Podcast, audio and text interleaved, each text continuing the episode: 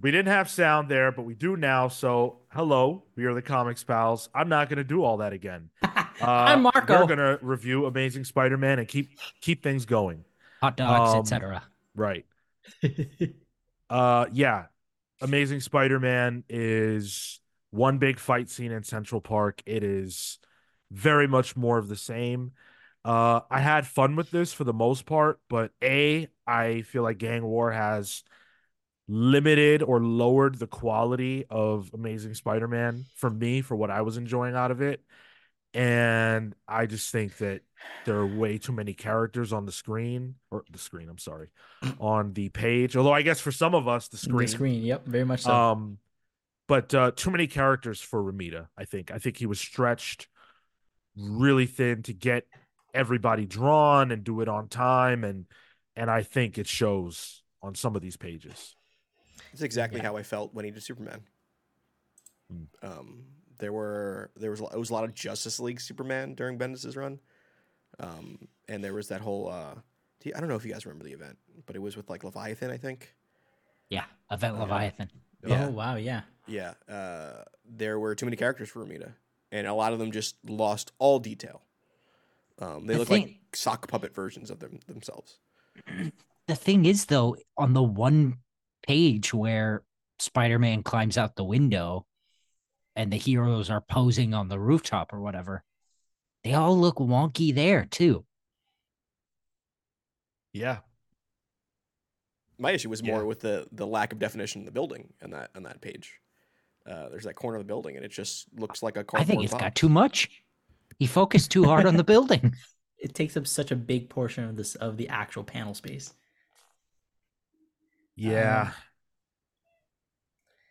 It- This has been a, a weak showing, I think, from both a script and art perspective, all around.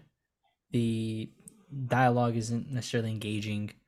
Uh, the art continues to be and feel claustrophobic.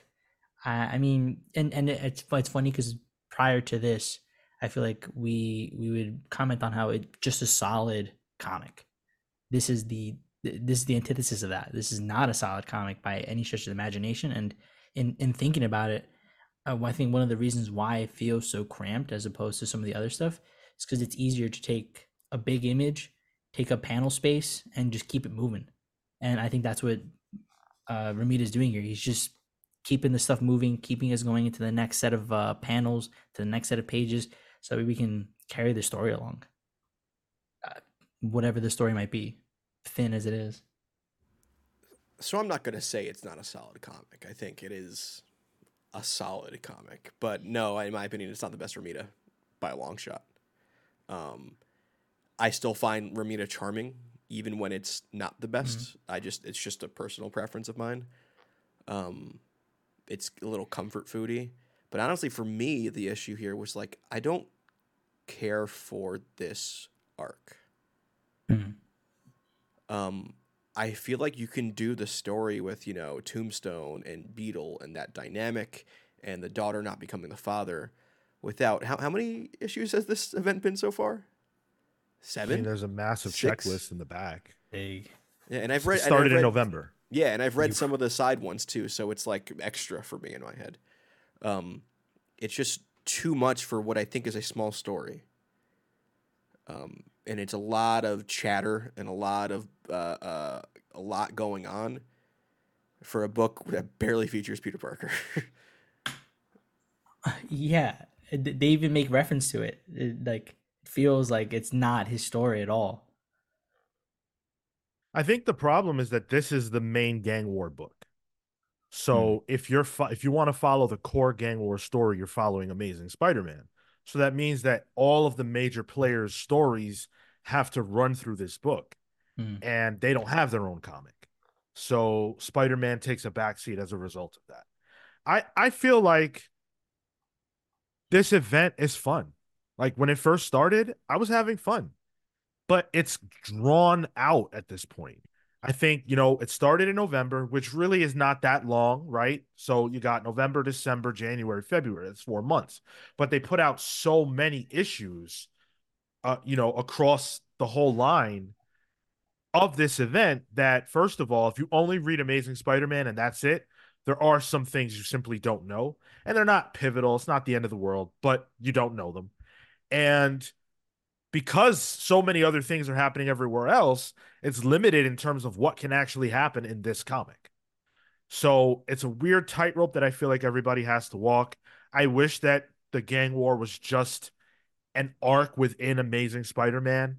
I think that could have been fine as a six issue arc uh, that resolves the gang stuff that Zeb's been doing and call it a day. I think this is a lot for a little. A lot for a little, and then it just resets. It it gets us back to net zero because uh, Tombstone just knocks out Beetle. It's like, all right, I'm the boss again, and that felt a little frustrating. There's no progression. There's no growth. Why why did I read this if ultimately we're going back to the same kind of net neutral? I don't think it's net neutral. I mean, because there's still the motivations are changing. There's still reasonings for things. Um, the the pieces on the board might be in the same spot they were at the beginning, but I think there is growth within the characters. There's also six issues still to go still. on the side. So yeah, it's it's crazy. I mean, I liked Spider-Man getting really pissed off at Madam Mask. It reminded me a lot of maximum carnage and when Peter has just had enough of this shit. I love those moments where he's just like, I'm done. I'm not holding back. I'm punching you. I'm taking you out. Um, and I feel like I wanted more of that. This event never got dangerous enough to me. We don't see a lot of human casualties. We don't see firsthand how bad this is for New York. We can surmise it, right? We can imagine how bad it would be, but the story just doesn't care to show us the, the collateral damage or uh, it has to be stopped but like connect it connect it to something tangible. Spider-man's not going to die. I know that. Robbie's at risk. He's one dude who's intimately connected to this. What about all the people that are dying in the streets due to this gang war? I want to see peter deal with that. Somebody deal with it please but even then I I want this to also be a threat to Spider-Man, and he's fighting goons, and that feels pretty light, and yeah. that's not a that, that's not fun. You know, there's no there's no big bad at the end. It's kind of just like, oh, I'm gonna go after Madame Mask now, and here I'm gonna beat up a few thugs, and and she's shooting beams at him. Right. Yeah. I, or and he he whipped her and then just pulled the glove off. It's like, you know, it's low stakes. Which should have happened in Infinity War, by the way. Hey, uh, Pawan Sidhu asks thoughts on Fantastic Four casting. So, uh, whether you're new or not, I'm going to answer that by saying this show is basically only comic stuff. Uh, at the end, we might talk about something that intrigues us, but not that. That's actually going to be dealt with on the main show, which is Saturdays at 10 15 a.m. Eastern. If you want to watch live for that. We will be digging into all of that. Trust me, this has been a crazy week for news. I can't wait to talk about everything. We're just keeping the focus on comics right here, right now, my man. Thank you though for the interest and wanting to know our thoughts. Um, yeah, I mean, look, this is fun. I wouldn't go as far as to say it's bad or anything like that, but I'm getting to the point with the art where I'm feeling like Romita would be better suited to do something that is not ongoing and that he has a lot more lead time with. Um, and it's absolutely not meant to be a disrespect thing at all. But I think like when he first came back to Spider-Man, um, after taking a break, things were a bit better. Now I feel like as the cast has ballooned and he's been doing a few issues in a row, I think we can see the wear. That hampers it for me personally, and it doesn't help that I'm kind of over the gang war thing. So I'm ready to move on. I would say pass, to be honest. I'm with you. Yeah. yeah As yeah. I'm looking at like yeah. the cast of this, um, how, how, many of them were even in the book prior to this event? None. Word. She Hulk, no one. Spider Woman, Daredevil, and Miles. They were not characters in this book. So this this cast really bloomed to, to do a multiple book event, and I'm I feel that in this, which is taking me out of it as well. I'm seeing how the sausage is made. I think too much. Mm. Mm. I also think like Romita's strength is his Spider Man, specifically his amazing Spider Man, not She Hulk, not not even Miles. Yeah, you know, Yeah. which is weird to say. Uh so uh, like I don't really understand why he's on an event with multiple characters. Question: When the hell did Miles get an energy sword? So- Yo, Oh, that was yeah. cool. Oh Yeah. God. Okay. That's All been a right. thing. Well, Like what? That sounds like some Camelot shit. I'll say four this, dentist I'll- agree. there are a lot of people that don't like it. I'm cool with it, but it, it's look it looks a lot cooler when he does it in his own book. I'll just say that. Mm. when it's done by literally anyone else. There's a little pokey thing. It's one of those fucking those like toothpicks that you get uh, at a at a cocktail thing, and they put the little sword inside instead of the umbrellas. Oh man. Uh, anyone else pull pass? Yeah, I'll it's a pass. for me. I think all, I think it's a straight pals pass. Ooh, Yikes. Last me issue is next- passing on next issue ASM. Last. Sorry, what was that Tyler? I was gonna say I was gonna I was gonna say at least the next issue of ASM is the last one. Yeah, Okay. the last Until one it's Gang not. War, and then we'll probably take a break again from reviewing it. With each with each issue that comes out, the gang war checklist grows. Never getting out of it. I mean, it makes sense, right? New York hasn't beaten its war on gangs. Spider Man hasn't beaten it either. Oh boy, we've got a lot of books to talk about left. You know the drill. We've got so much more comics to talk about. Thanks once again for being here live with us. I just want to quickly shout out our patrons. Uh, those of you who support us on Patreon, you guys are amazing. Thank you so much. Uh, we're always every week we've got weekly content material going up there, so check it out. You can join for free. You get to uh, nowadays you get to nominate a book for the book club. We just ran through the first ever nomination process for our Superman month book club, and uh, we were able to narrow it down to four options. Uh, so you guys can actually go on Patreon and vote to determine which of those you want to actually win the poll and be and have a book club done on it. The four options are Superman for All Seasons, Man of Steel, Red Sun, and uh, Up in the Sky. So uh, four really good Superman books, and I haven't read. I've only hmm, I don't know if I've read any of these. Me neither. I've only Yeah, read Up I'm- in the Sky. Didn't we do for all seasons at some point? Yeah, yeah, I think I think we might have Jeph Loeb. Yeah, we did do that. Yeah. Loeb and Sale, we did do that. Yeah, so that's the only one I've read. It's been a long time though. Yeah, that was a while ago. Uh, thank you to our channel members as well. You guys are amazing too. I see you, Amin Perez, Uncaged, Jackson Williams. Thank you so much for supporting us on youtube.com slash the comics pals, where this show is live every single week at 6 p.m. Eastern. The main show's live every Saturday at 10 15 a.m. Eastern. As I said earlier, we'll be talking about the Fantastic Four news. We'll be talking about the X Men 97 trailer, all the news. This is a huge, huge, huge news week. Oh, was that So- real? Yeah, Yeah. dude. Okay. Those are the yeah, those oh are the my God. voices and everything, dog. Wait, what? those- Yo, I, I sorry, I just signed off of work, and so I, I caught up a little bit on the Discord. I'm like, wow, look at these, look at these photoshops of fucking uh, Wait, which Alright. one did you not think was real? all of it, Oh, The X Men little baby 97 giraffe. thing. the? X Men, but then also the Fantastic Four stuff. Oh, It's been out for days. You haven't seen that yet? No, sir. It came out yesterday, but yeah. Uh, we've got the poll up. The the the community poll, the listener poll is up on youtube.com slash the comics pals. Uh Incredible Hulk number nine, dominating the poll, no surprise, after we just had the writer, Philip Kennedy Johnson, on Yeah. the show this past week. That's right. 50% of the vote. Cobra Commander number two, 13% of the vote. John Constantine Hellblazer number two, 17%. And God's number five at 21% of the vote. Seems like we know which way that's going, unless anybody Ah. wants to start a campaign. I need my constant team to get together Hey, to put this nice. vote Are we doing No, it we're again? not You doing- guys are we're going to not try doing again? that again. We need No, to get hell it. blazed up right now. I'm good. surprised that God's is so low. I don't know, dude. I think a lot, a lot more people feel like I do about gods. Yeah, Kind of down on it. Yeah. And Incredible Hulk is just a, is just a juggernaut. just of a book. banger. And I. I'm sure you're right. That recency bias of PKJ on the show is, you know, got something to do with that. Certainly not all of it, but Yeah.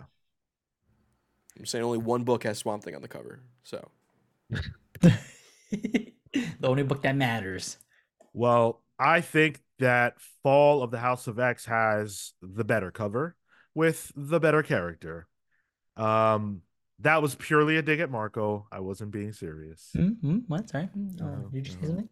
Unfortunately, we know Constantine will be a better book.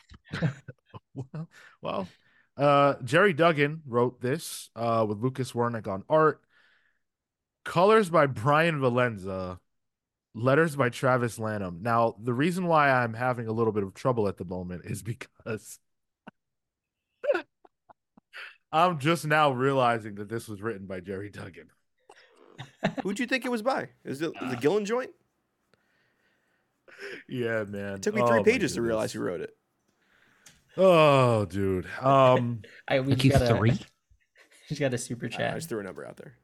Oh, oh, beautiful. Uh, thank you so much, Rocio Cunalata, for the twenty dollars super chat. The What's up? message is Hi Marco. Hello. I'm down for some nepotism. Love it. Love it. Love to see it. Thank you so much. We appreciate you. Now, is this mom? Is this auntie? Is this cousin? Uh, it's an aunt. Yes, an aunt. Thank you, auntie. Listen, Hell yeah. aunt, the aunties of the world are amazing. I have to, I have a wonderful aunt. Marco clearly does too. Thank you so much for the support. So, Fall of the House of X number two. Uh, I guess yeah. Now that I think about it, it is a continuation from the most recent one. Uh, we get Polaris bringing the Brood, uh, Mhm. to to tear Orchis up. That was kind of fun. Uh, Juggernaut is in the mix. Um, you know, we get some Gambit and Rogue stuff. You know what? Uh, I I had a lot less fun with this issue than I did the last one, which I think is why I forgot the creative team because I was so into the last one, Mm. and then this one I was just like, man, wow, what a what a perfect setup. Polaris looked badass, right? Yeah. The last page of that last one, and then on the cover of this, everybody's so excited. I open the book. She tears people up for about three seconds, and then she's drinking a coffee. She walks in with a coffee. Lost all interest. like what? This book made me question why I do this show. Um, I found it unintelligible. Um, I was annoyed throughout every page. Um, I found most of the characters to be uncharacteristic. Um, and it didn't even follow up correctly with the previous issue. The previous issue had Wolverine and, and Colossus. Uh, they were got they got magnetized or something like that. But now but they were undercover somehow. Like there's just Oh yeah. stuff just doesn't even connect correctly. This book feels like it has senioritis in so much that it doesn't really care what it does. Uh, and it's just trying to get to the next status quo of X Men. Uh, I, I did not like this one bit. That's why I got confused because I thought I was like, okay, I'm to give everybody in Marvel the benefit of the doubt. It must be the case that the most recent issue of X Men, which I did not read, fits in the margins of this and explains what you just highlighted. Hmm. I don't know that to be a fact because I have not read the issue, but I had to give them the benefit of the doubt because otherwise, what did I miss?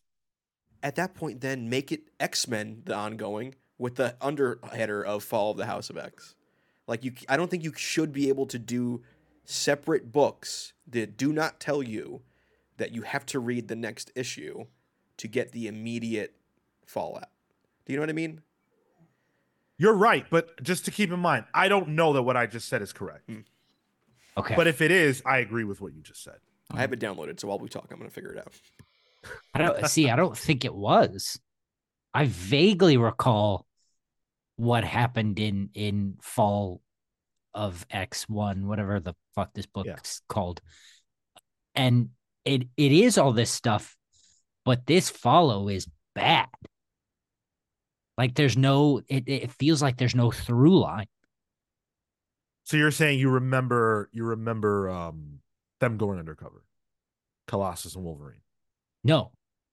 But I Oh. do remember I do remember them, you know, trying to rescue Scott and that was a failed attempt and they Right. got caught. Right. Right. And I- Vaguely recall uh, you know, something was happening with Polaris. Okay, that's cool. I got that. But the way this issue was laid out, there was just it felt like there was no direct follow through with anything. And the stuff that was set up, you know, the Emma stuff and then the the Rogan Gambit stuff and even the um uh oh god, I always forget her name, the lady that rescues Cyclops in this. Oh, uh, Omega Sentinel. Right. no, the No, other the, one. the doctor. Oh, the, The- doctor. The doctor. Gregor. she's Yeah. all of us she's all of a sudden changed sides and wants to help cyclops now after her wildly anti-mutant speech and lit- that took up literally three pages in the first issue like what happened It doesn't happen in X Men. I just looked. X Men dealing with Okay. uh, with uh, Synch and Talon, and uh, uh, uh, uh, Kingpin and that stuff. So Okay. yeah kingpin's an X Man now i forgot Yeah, Manny, that was a shot in the dark, man. I I was hoping that that would make it make sense, and I'm not even leaving room. I'm not even leaving out the idea that I just don't remember the last issue very well, but I know that I felt confused. Yep. Um, so maybe I'm just at the point in my life where I got to reread issues, but uh, I I don't know. I was confused. But so the the Doctor Gregor Cyclops thing. Um, so it makes sense to me in the sense that, okay, yeah, she's affected by the conversation that she had with Cyclops because he highlighted the fact that after they succeed in defeating mutants, the machines will turn on humanity. Cool, got it. The problem is that that's obvious. And I have a really hard time with the idea that Dr. Gregor, as smart as she's supposed to be, and Orchis, as smart as they're supposed to be, don't know that. Nimrod does what Nimrod wants, right? Like, yeah It's always been the end goal is is Yeah. the the machine takes back over. yeah. And she knows about this secret thing that she's never had access to, but she's only worried about it now at the final hour. Hmm, I don't know. uh, the Mhm. reminder on her phone finally came up. She totally forgot about it. It was a scheduled scheduled task. Cal- the calendar Oh. invite popped. oh shit omega sentinel has a chainsaw that's not good Look at this. This is the dialogue. This is the dialogue. What this is this is uh, Dr. Alia Gregor speaking. Quote, what you said to me in the prison. I think we might have a problem with a secret part of Orchis. Already I rolled my eyes. We're we're late in the game. I don't want to hear about secret parts. Yep. Uh there's a part of the organization I've not been able to access after my husband and I brought Nimrod online. In real life, that happened. When did that even happen? That happened Uh, House and Powers. yeah, that's that's Mhm, ages mhm. ago. And in story, presumably, they've had Krakoa for some time, a couple of years. Yep. We've seen two or three Hellfire Galas. Yeah. And that's are supposed to annual. be a year. Yep. Yeah. So two or three years. And you haven't had access, and that's not been a problem. You were ready to kill Cyclops. You were ready to kill him.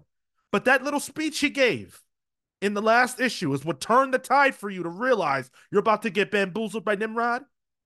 To be to be fair, I work IT, and the amount of people that call in last minute because they don't have access to something and they need it five minutes from now is ninety percent of people. So it doesn't seem that crazy. Yeah, Marco, you're probably one of them. Yeah. No, I, I get it early, two months in advance. mm-hmm. The other major problem that I had with this is tone. I'm big on tone. Tone Yeah. is almost the most important thing to me, especially at the big two, because they play too much. The the mutants cannot resurrect.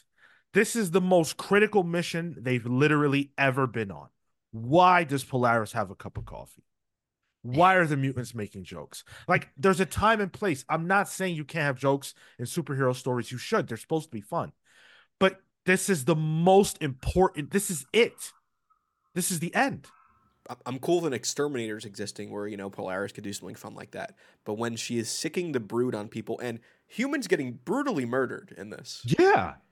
um, like the X Men just seem a little extra violent too in this. And they're cool with it. Mm-hmm, Yeah, there's no contemplation as to why there. N- I- Am I crazy? Did I read this wrong? Did Nightcrawler not take a dude and leave him in Yeah. space? Yeah. Yeah. That that's th- Yeah. I Uh I don't know, man. As a Nightcrawler fan, we're all Nightcrawler fans. Maybe I'm mistaken, but that's hard. That's a hard one for me. Hey, wait, Nightcrawler would, but main Nightcrawler, Spider Man. I don't know about that. Spider Man. Yeah, with great power, etc. this was this was really frustrating. I the, the X Men Krakoan era is going outside. Yeah. Yeah. We had uh Vengeance in the chat said uh uh X-Men ain't looking too hot right now or the future. Uh a YouTuber was saying that the X-Men line relaunch will be a mixed bag based on uh industry insights. I just don't think uh you need industry insights to tell you that.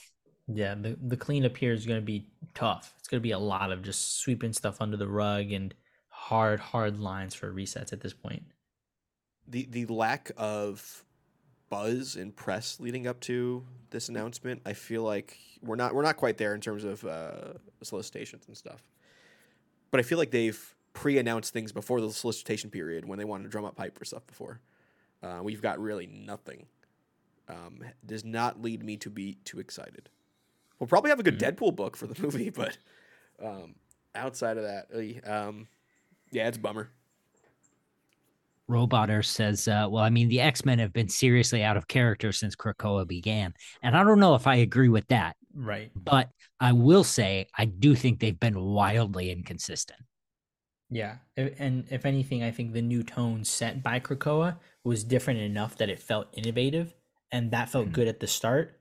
Mhm. Now, to your point, Kale, it's just been inconsistent. That that level of expectation for what is different, um, and to Sean's comment on tone, there is no through line there, and that's been really hard to sort of swallow. Dude, you don't have to look for any further at all than the book, the very same book that this comic book is emulating. Mhm. House and Powers had the exact right tone. The mission, that's the mission that the mutants go on to stop Mother Mold from coming online felt like that was the only thing that mattered. Yeah. If they couldn't succeed at that, mutant kind is done. That's how essential it felt. Getting Nobody was running around with it. coffee. Pass. The art was good. I, I don't want to. I don't want to dismiss. I don't want to. I don't want to do that. I don't want to dismiss Lucas Werneck like that. I'm frustrated No, by the script, good. but Lucas Werneck did his thing. the the the the, the modern Polaris costume where it's essentially Green Magneto, Fire. I think that's great. I love that for Polaris too, and I think Yeah. he draws the hell out of the Brood. I, I love the Brood, um, so seeing them here, I thought that was really good stuff. Yeah, yeah Lucas Werneck is probably one of the shining stars of latter day uh, uh, Yeah. Krakoa. Yeah. Um, so I'm excited to see what what he can do. Yeah, like I said, pass. I don't know about you guys. Yeah. Hard pass. Yeah, this is messy. Hard pass. Fortunately. Uh, Uh, Rami Darwish says, "Now I wish Hickman continued the run." I mean, look, did anybody Wow. not wish that? yeah. You know, Hickman. when we do when we do our post mortem, you know, that's going to be a big part of that conversation. Is like, you know, are how do we feel about the fact that Hickman didn't finish and what could have been? And you know, right here as I sit today, um, this is really a tale of two halves, and one half is really amazing, and the other is confusing and sort of like blah. There's been good stuff. It's not all been bad, but uh yeah, I'm not over the moon about Yeah, it. it's not Ten of Swords. It's not even Ten of Swords, Tyler. You know why? You want to know what the biggest difference is? Saturnine. Saturnine was in every single issue of Ten of Swords. That eight foot tall woman with those gloves that don't fit. She was working. The Lauren Phillips of X Men. I don't know who that is. All right, good, good game, good, good, good game face there. I, Can I- genuinely don't. Go ahead. Gail. Can I say something that I want to say now about th- uh, Fall of the House of X, specifically so that I, when we have that wrap up conversation, uh, if I don't say it, I will have forgotten about it. The this should be the culmination of everything that Krakoa was, right? In theme, in tone, in you know lessons learned. Yeah. We have none of that here. yeah. Not only that, I think Marvel should have, you know, pulled up the the money truck to have Hickman at least close it. I don't think Or- it was a matter of finances. Yeah, or I mean, given Gillen and Duggan, oh God, anybody but Duggan, given Gillen and Duggan the time to do it right and well. Yeah, I don't want to hate on Duggan with this because like there are I- Duggan I books do. that I yeah I know you do. Uh, there are And Duggan I- books. that I believe me. I'm holding back. I really like Duggan's Deadpool. I think he's got a voice for that. But that tonally, again, tone is literally the opposite of what this is. Like the guy's a comedy writer. Like I think first and foremost, you know, he worked with like Brian Posehn and did stuff with that. Um, this is just not. It's it's it's not rustling my jimmies the right way. but he's capable. Issue one was good of this. I, I, I thought it was good. Now, so like you know, the, it's it's weird how it changes so drastically from one issue to the next. I, I think I think, you know, it's really just the difference between you know, it goes back to it goes back to tone and something Kale said about like lessons learned. You know, House and Powers, I feel like every issue made you think. Mm. Um, and it made you think about what was happening in the book, yes, but also about, you know, life and you know, the idea of an extinct group of people who are fighting desperately for their lives. And this is kind of just trying to have cool moments and mimi shit and jokey stuff. And it's not really trying to say anything. And I think that's my biggest problem is there is something to be said, but it will remain unsaid. We have Am Perez calling for the Hickman cut in the chat there. So I mean, if you want to get want that that hashtag going, just make sure you add us. Yeah. Before we move on to the next book, I just really wanted to highlight this comment from Vengeance. I'm trying to properly get into X Men through the animated series and then read some really well known X Men storyline arcs. Lastly, get into the Krakoan era stuff. Right now, I just read random stuff. So you're in luck because if you're trying to get into the X Men, there is not a shortage of amazing books you can read. There really isn't. There are so many classics. So I don't want to do this forever. Let's real quick, everybody rattle off one that they would recommend to Vengeance. For me, it's Wolverine the X Men by Jason Aaron.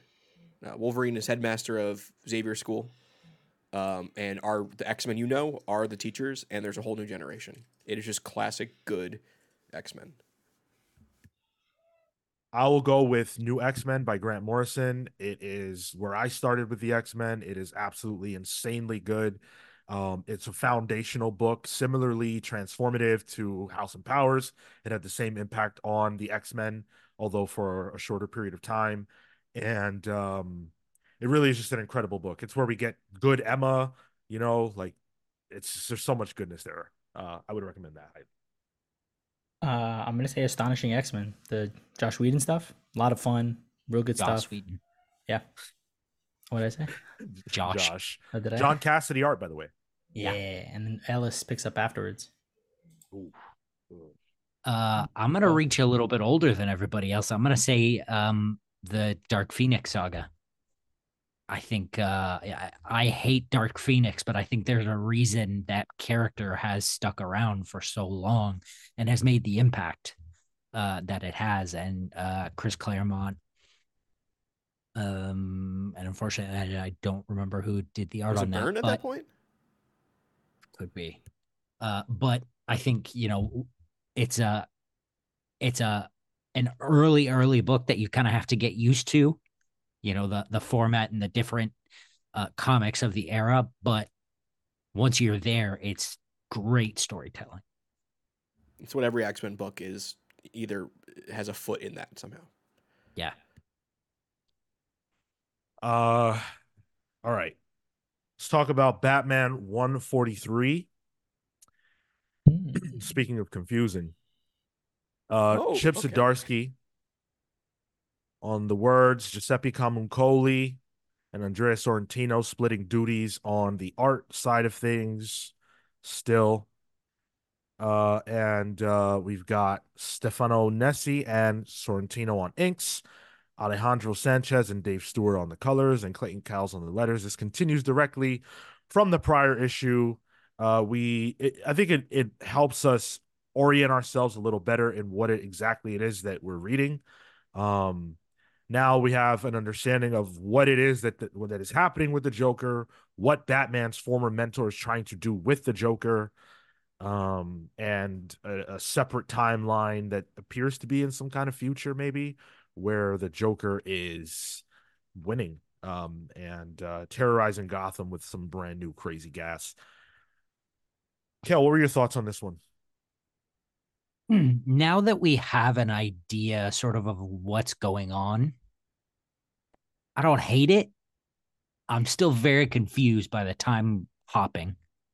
Hmm. I, I'm not getting like a sense of through line or a sense of like parallel, you know, between the past and the future.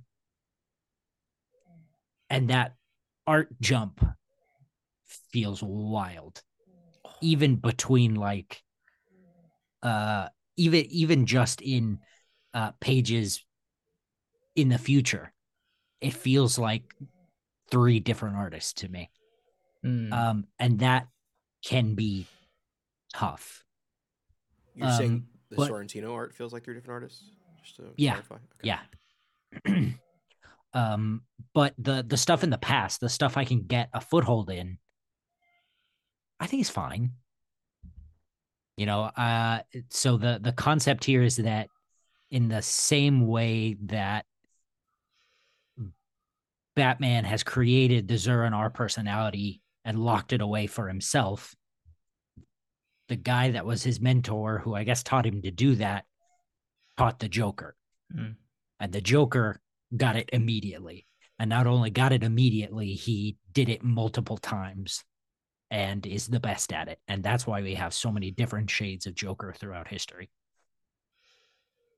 A little I, I think tyler said it last week it's a little uh convoluted to have this focus around a chip character. Right. but like for chip i guess that's fine. Like this guy's never gonna matter ever again. So like eh, whatever. Like And honestly, I like that better than actually having three Jokers. Yes. Yep. Yeah. Yeah.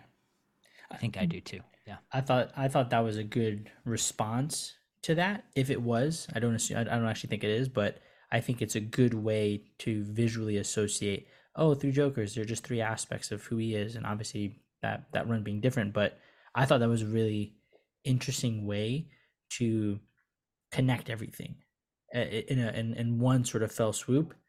Um, and I think the the timeline pieces made made reading through a little bit wonky. Uh, but I had the opposite experience, Kale, where I thought the art helped to ground me, even though it was so varied. Um, I'm just a fan of both of these, uh, and the the way that they went all out, I think, helped me transition into different moods. So that way, I could, all right, I, I'm, I'm I understand we're here. Maybe I don't follow the how linearly it's going, but I, at the very least, I understand that we had an art change, and I can follow that through until the next art change. I, I'm very with Kel on this. Hmm. Um, Where like I, I don't see a through line between the two stories just yet. Um, it almost feels like um, two separate mini series that might have been shelved or put in a can somewhere, um, and they're being used here. Um, whether or not they do connect to each other, I don't know. We'll see. Um, but the whole the whole past Joker stuff, I think it's fine. I think it's it's solid stuff. I do have an issue with it existing. Um, uh, it's a little bit like, why do we need this? I think it's explaining things that don't need to be explained, um, especially with the Joker's past and him having mentors. Like he's an agent of chaos in my mind. Like he should just exist because he shouldn't be he shouldn't be made he should be born Exactly. Yep. He should be born as because Batman is born, Joker gets born. It's it's universal balance, really. Um, and it's almost going too far with that. It's like, well, Batman was trained, so Joker must be trained. All right, too much. Uh, when are they both going to have moms named Martha coming up? Um, I do like the Camuncoli art. I think that stuff is good. Uh, I'm a Camuncoli fan. Um, the Sorrentino art is interesting. I think there's some really horrifying Jokers in this. Yeah. Um, but some of the art, you know, so Kel, you said you, you, you think there's three different people on, on on doing this, and there have been people online saying Sorrentino might have used AI for this. I don't want to accuse because that's rough, but there are some weird inconsistencies with this that are interesting. Um, that Well, did even- take me out of it. It's it, I think the one that jumps out to me is Catwoman's mask changes every time you see her. It shows Huh. her eyebrow in some. The angles or their ears are different in some of them. Um, the art was confusing. The lighting on it was so confusing, and it did not feel like Sorrentino to me. The, the the that oil, that sort of oil look that she Yeah. has, the, the textures. Oh, Yeah, it doesn't feel like Sorrentino to me. Like I, I, I- I'm like, I come from like Sorrentino's work with Jeff Lemire. I come from like I Vampire, um, and this just feels so wildly different. I mean, it's it's not bad, but it just doesn't feel like Sorrentino to me. It feels way too painted, um, and it threw me off. I, that that that moment to me blew me away. I absolutely love that. It because it, looks like fine art painting in the and I, I love the way it uses like squares, variation of color, and just these huge like swaths. It looks like what digital art thinks fine art painting is. Does that make know, sense? man. Um so I I have problems with this book. Significant ones. I think about so when I first started reading Batman, Grant Morrison was the writer. And they mythologized the Joker. They made the Joker seem larger than life. And I think you can absolutely draw a parallel between what Grant was doing with Batman and Joker there and what Chip is doing here. Grant wanted to make Bat God, right? And so we got Joker God. They both, you know, were elevated. You know, we got a Joker that reinvents himself, you know, that can be reborn at will almost. Um, and this is saying, okay, whatever, both of them were trained. And it takes both of those characters down from that realm of, you know, mythology and brings them down to like individuals who can just be taught to do this miraculous thing. But then what it also does, for some strange reason that I cannot understand, is it puts the Joker on a plane of superiority. He's better at Batman than this. You know, he was able to do this more than once and he did it so easily. Why? Wh- Why why does that have to be a part of it? I think in this way, I think in this particular way, the origin, the actual like origin of the characters is better. Batman is, you know, a trained figure. Joker is completely chaotic. You don't know jack shit about him. Right? And what you do know about him isn't even we don't even know if that's really real. The Hmm. idea that he's just some trained dude who can do this, nah, It- Nah. t- I think to that it feels too easy because then it, it I think that superiority comes in of just like oh now he's better than this and then that's the way that you make him a more you know dastardly villain is you make him better than uh Batman and that feels I think to that point weak. Well, and you know, I haven't read The Knight, but just a couple issues of Batman ago, we met a woman who was like a master thief that Bruce trained under. So if all these people trained Bruce and they're supposedly better or or masters in their field, like what makes Bruce special? Mm. Cal, at this second point, the answer is nothing. Yeah. The answer is nothing because uh, every Robin has an aspect of Bruce that they do better than he does, and now the Joker, the Joker does split personalities better than Bruce, Hmm. And all these masters are the masters, and Bruce is just a, a person who's been trained. Batman is a joke at this point. Joker. Like I, hmm. Joker's greatest Oh. idea. A long time ago, and this might have been this might have been after Arkham Asylum, but Grant said at one point, and I I know uh, this is burned into my memory because I used it in uh, in my master's thesis that the Joker can see past the panels, past the comic space. He can see the puppet strings and that's where Grant always wrote the Joker from. Mm. So Batman has a plan for everything, and that's all good, and that's you know his quote unquote superhuman ability, you know.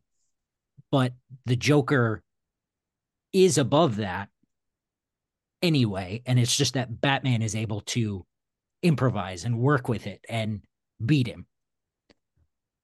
And that's why they can always compete.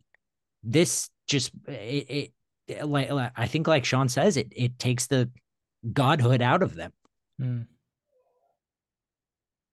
Yeah. Um, and then you know, on the art front, I'm I love Sorrentino's work. I I, I think it's great. Everything I've seen of him has always been awesome. I have I ha- I'm not gonna lie, I have questions. I hate I mm, I don't want to say that. It's I, just, I hate that I have to think about that. Yeah, You know what I mean? It's just mhm. but look it's, at the ju- fingers. it's just because, so inconsistent is the thing. Wait, The- what? Like What- even even in this Courage the Cowardly Dog uh panel, like turn the slab. Those- the three the three images there are just wildly inconsistent. Like though they look like they could be in th- three different artists. And as Fee Fee Waver points out in the chat, Joker's fingers in the, I mean, ad- ad- admittedly a horrifying uh page. You know, his fingers just look really bizarre. Um, Yeah. Contortions, like- I don't know. Like they could be no fingers edited out. No contortions. I mean, It- it- yeah, you're no, you're absolutely right. Maybe. Like look at the swirls. You can see the oil back there. Like the texture. I hope you're right. I'd rather you be right. But that sure is a lot of ribs going all the way up to his collarbone.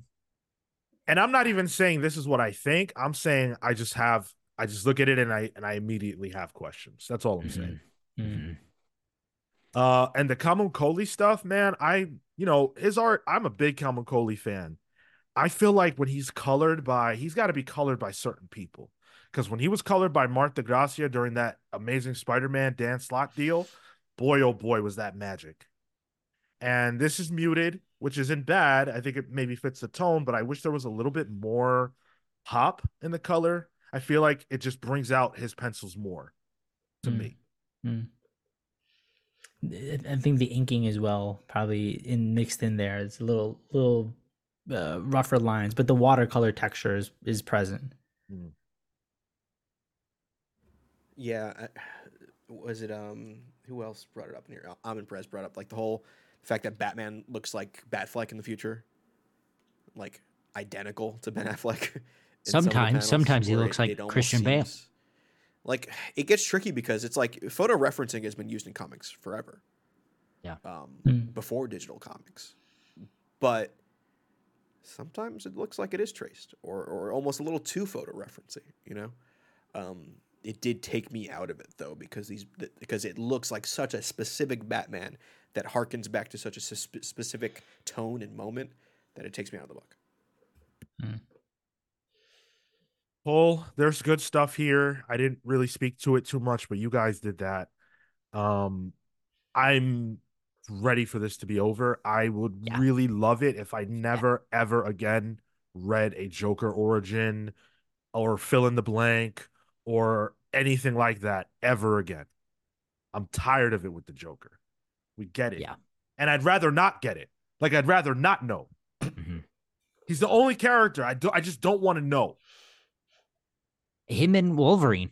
Like I don't think Wolverine should have a past either. Right. Yeah.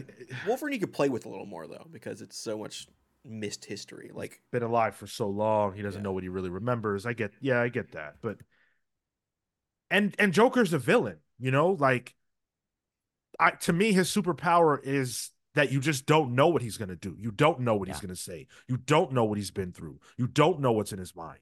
And when you eliminate all of that by filling in the blanks, it takes away from what makes the character special to me. But everybody has a different version of Joker, so uh pull, but I'm not in love with this.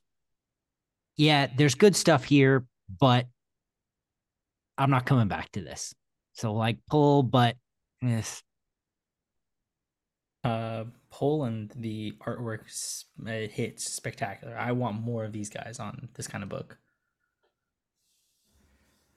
Well, you're gonna get Uh, one more issue of it. it's a pass for me. I want just I want to get to 145. Let's just get back to the other Batman stuff. yeah, I get that. Jump into Action Comics, the second book this week that shows us a variant of the Joker or a different Joker personality.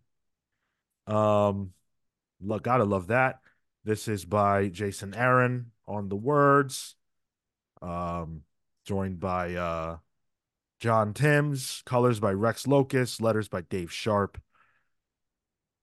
Uh, yeah, it's this is the days after the Bizarro spell takes over uh, Metropolis, and we're seeing how that progresses.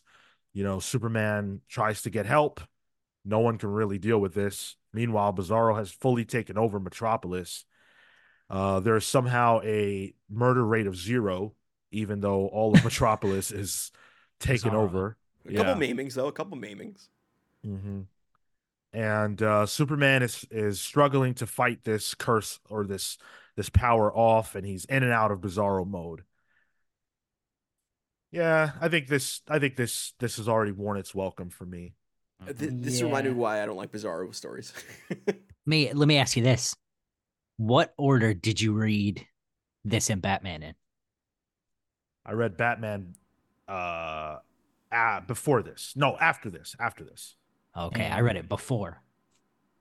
I read these all back to back. I read the big two books back to back, which really started me off on a bad point for the week.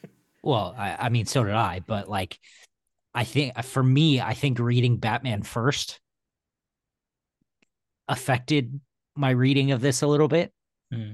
In that I was already tired of being in this headspace, you know, this backwards, uh, you know, evil villain town, you know, I was already just done with it. In a story- Yeah. in, in a story, frankly, I wasn't even that interested in the first place.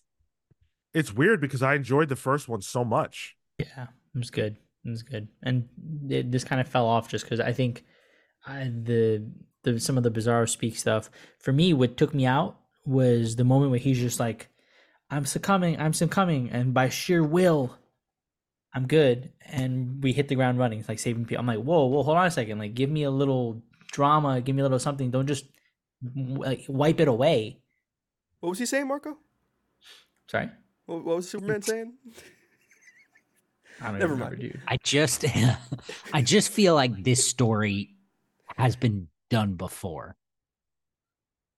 and I don't know that for a fact, but I have to imagine in the history of Superman, Bizarro has taken over Metropolis before, Yeah, and surely. he's succumbed to a Bizarro thing before, and like, I don't even, I don't even know if this has happened before, but it feels well trod to me. It's because it's the Joker virus with more steps. Mm, yeah, maybe, yeah. It's, it's it's the Joker virus, but now I have to read and, and overthink every single piece of dialogue. It's the Joker virus, but in Technicolor. I, I think I think one of the things that works well when you do Bizarro is when uh, he's a sympathetic character, and and the thing that always goes to mind is All Star Superman, and he's just trying to get off the planet, uh, off of Biz- Bizarro world. He's working with Bizarro, and he, it, it, there's an innocence there, and this feels too nefarious for um, Bizarro, and um, I don't care for the for the need to save the day in these situations. Like everyone's just kind of mind controlled that feels that doesn't feel too interesting. To that point, I wonder if that's what made the first issue interesting. It's Sure. just like we, you know, we saw what Bizarro went through. Right. Whereas here it was just like, eh, well, that's not really worth it. Mm-hmm. I just don't really feel like this whole concept has legs. I mean, you know, Marco asked how come they had to so quickly go away from Superman being bizarroed, and the reason is because if Superman's bizarroed, you can't have a story. Fair. If Superman's bizarroed, then everybody dies, and that's a wrap. And the fact that that's not what immediately started to happen is, you know, not great because that's exactly what would immediately happen. Yeah. Um, and so for me, this issue it does what you, what you would expect it to do. It shows us the world bizarroed, but I just don't feel like that's that interesting. Um, and Bizarro's speak is only compelling because he's the only guy doing it. Once everybody's doing it, and literally every line of dialogue I have to decipher, it's not as fun for me as the readers. So I don't know. No, I agree with you. Bizarro is better when he sticks out. Yeah. Yeah. I will say, John Timms, great Superman artist. Oh yeah. Yeah. Oh yeah. This is just classic good capes and cowls type comic book stuff. Didn't blow me away. It was, there's a lot of lines, a lot of uh, additional edges to people, and to like like the, I'm, I'm looking at the face right now of Superman where he's he has a little beard and there's just a bunch of texture on him. Uh, yeah, yeah, like on his neck. There's additional lines. There's there's no smoothness to him. Kind of jagged. Honestly, I found that to be the most interesting part of the book is watching Superman's facial hair progress. Mm. um, And then go so- away. Yeah, I, I, I really have a tr- I really have trouble with Bizarro speak. I think it might just be a me thing. Um, where the I really think this was pretty inconsistent. Like there were a couple of times I was trying to math math it out, and I don't think it. I don't think it worked. well, I just don't like having to do that. You know, Uh, because because then I'm, Yeah. start- I'm I'm starting to think, all right, like I start breaking it down by like verb and adjective. I'm like, all right, which one are you Yeah. referring to? Yep. It's just too much thinking involved for dialogue that like I had to put this book down and get back to it. It's it's a bit like good Etrigan dialogue should feel like Yep. poetry. Exactly. Like It you should poetry. feel you should at, at most you should go, oh, funny that rhymed, but it shouldn't take away from you know what's at hand. Yeah, because the, because there's like, oh, these firemen, uh, instead of putting out fires, they're starting them with fire hoses, though. So I'm like overthinking. I'm like, how are they doing it with the fire hose? Yeah, Like, shouldn't just light it on fire? I don't, like this is where I like overthought a majority of this book. and Blue Devil and Constantine are randomly here for like a hot for a page. He's like, go get me a Const- coffee. Constantine would never. Word, word. I don't got time for this shit. Uh, yeah. I mean, I'm having a lot of fun with Off World, which is Jason Aaron's other DC book. This was fun for the first issue, but I think I got everything I needed. It's one of those like you could read the first and last and be good. Like I don't need to see Superman and the Joker team up. That's not in my that's not in my in my uh in in my desires. And so I'd really not like to see that. But uh the first one was really good and I'll probably check in for the last issue and call it a day. The next one's the last issue of the arc. So So I probably won't check in for the last issue then, and I'm calling it a day now. the, the following arc has Brainiac doing a Lobo army. So What? Wow, that's sick. Another character that I don't care about. Uh, uh Lobo. Word. Keep it to Superman. And what happened to the family? That's Well, what- yeah. Well, we're getting what we asked for, right? We asked for I, no family. I, And that- and and, and thus the monkey's paw curls. uh, I'm at a pass with this. This is just my week for comics. Yeah, pass. yeah, I think yeah, Y'all same. y'all y'all did us dirty this time. it's a pass. Can we talk about the comics you like this week? Word. Real quick, Kale's right. The audience did us dirty. We did get Action Comics as the listener pick of the week. And, you know, we all just didn't like it. So that sucks. You guys whiffed big time. Uh, but we are going to read The Displaced anyway. We're going to review it anyway here a little bit later. Congrats to Joel. Thank you for your uh for your campaign.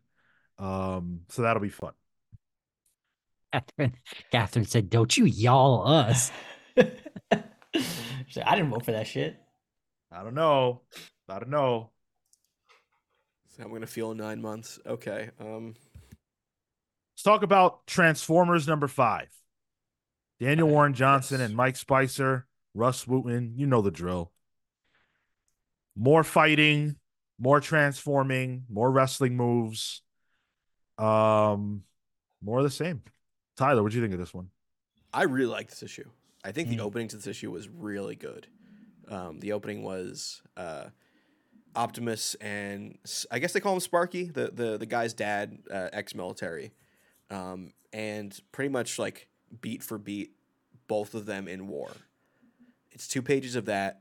Just uh, I think the the pages are broken up by four panels each, um, and then they just talk about the idea of war and like like I don't expect that Optimus Prime to have to tell me about the horrors of war and unending war, and and me feel something about that. Um, but this book manages to do that same thing that Danny Warren Johnson always manages to do, which is make me feel for characters in situations that are batshit insane. Um, so like that alone was like, all right, I think this is my pick of the week off those the couple pages alone, and then the other seventy five percent of the book is just some insanely good action sequences. Um, there's at one point, Optimus takes this. It looks like the most rinky dink Decepticons I've ever heard of. One of them who's a camera, um, and demolishes them like no holds barred. Uh, it's just it, it's just a delight for my eyes. Yeah, yeah. Um, I really like this book. I thought that was really Yo, good that stuff. cannon blast was amazing. Yeah, I that love was that. cool. Yeah, just obliterated. I, had Out loud issues getting this yeah." book. Um, I had to um, get this on Omnibus. If you guys like Omnibus, uh, Yeah. an alternative to Comixology, because Comixology told me this book doesn't come out till next week, uh, which is bonkers to me. Yeah, I couldn't get it. Yeah.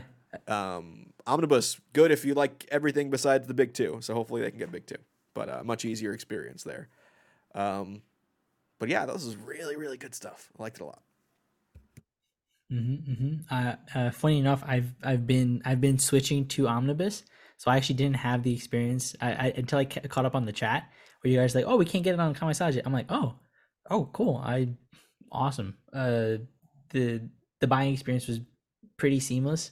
Um, but the the this and the Displaced, which I think we'll get to later, but like a uh, lot of fun. And I think some of the the big things in in this series or in this series has been consistently Daniel Warren Johnson's art, and in this one when he's turning on the generator, um, there's this level of just mechanical wires, and I'm gonna uh, I don't know if you can see it too well here, but uh, there's just there's just a, a- series of uh, at the bottom of just like gunk and junk, and it feels a little dirty and rusty and I like that this is in contrast to some of the square, uh, the square bodies of the Decepticons, the Autobots. Um, that there you have this variety of machinery, and I think it gives uh, the entirety of the book just uh, this really nice dynamic texture.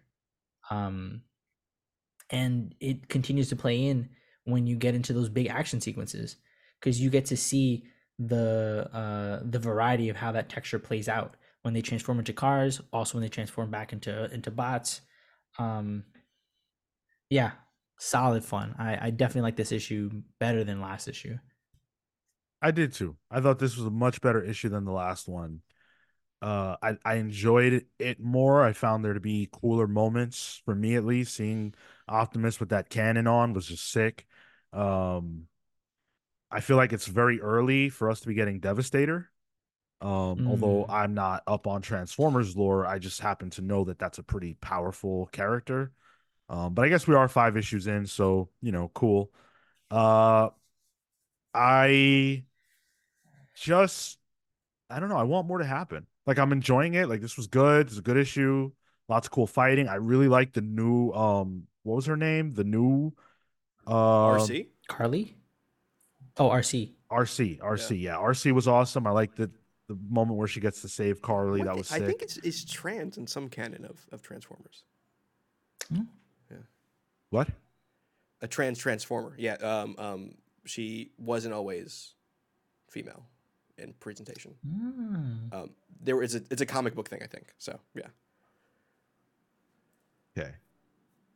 Um Yeah, good stuff. Good Sorry to stuff. throw you off with that one, Sean. What? Sean's reaction to that was, "What?" I couldn't I- tell where he was gonna lean. Well, I just feel like I can't that's even kind fact of a, check it because I'm searching Arcee trends, and of course I'm getting all Transformers stuff. Oh man. Um yeah, this was this was a fun, good issue of Transformers. Wish I could have read it. Is it? Uh, we have one more with uh, Daniel Warren Johnson. One more with him on art. He is staying Right. on writing, but art will be handled by someone else. Uh, and frankly, the writing's been uh, phenomenal. So keep it up. Yeah, yeah, absolutely. Pull. great. Yeah, it's a pull for me. There's a great uh, James Stokoe variant as well. So anytime there's James Stokoe on art, I'm into it. Yo, love his stuff. Yes, I mean I was flabbergasted. I absolutely was. It- All right. it- to be fair, it came out of nowhere. I like Arcee as a character. So uh, and Not few Transformer lore that I know. Not what I was expecting to hear. Um, up next is If You Find This, I'm Already Dead. With a script by Matt Kindt, art by Dan McDaid, colors by Bill Crabtree, letters by Jim Campbell. Matt Kindt is not someone whose books we've rev- reviewed much here, if at all, um, but is a name that I think we're all probably familiar with. You know, um, we've seen him at cons and stuff like that, I believe Mhm, and mhm. uh, you know, just known for doing good stuff. So I thought, let's give it a try. What I didn't know was that this would be a 7.99 oversized first issue. That's what I didn't know. Yeah. And I hate to break it to you, but every single comic that I review is reviewed and read through the lens of the price of the comic. Hmm. It just is what it is. Yep. And so for me, this is a solid 399 book, Oof. but not a 799 book for me. Uh it's really it's a really basic opening where we're on, you know, it's the future and you know, you've got space travel that's pretty normal for these people and we follow a reporter who is with a military group who's going to fight a battle against some alien race.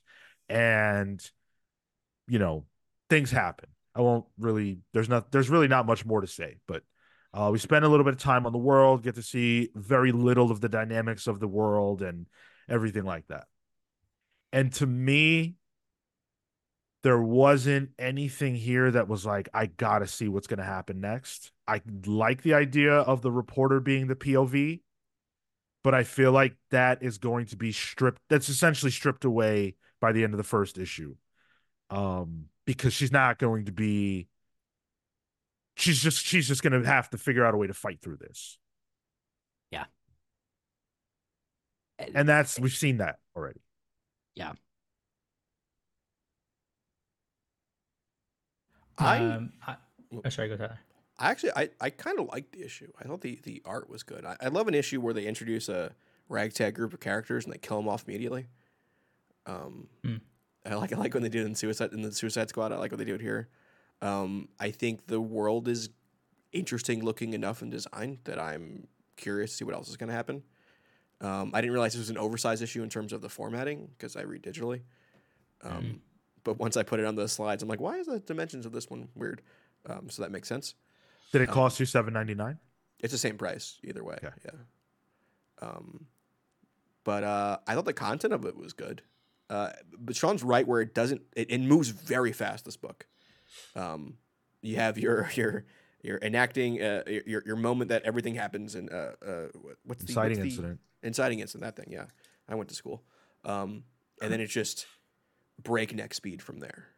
A lot of running through sewers. A lot of that. Um, I thought it was it was paced well, but it doesn't feel chunky enough to justify that cost. I agree with you, Sean. Um, but uh, I thought it looked really good. The art was very good on it. Dan McDaid art was really good.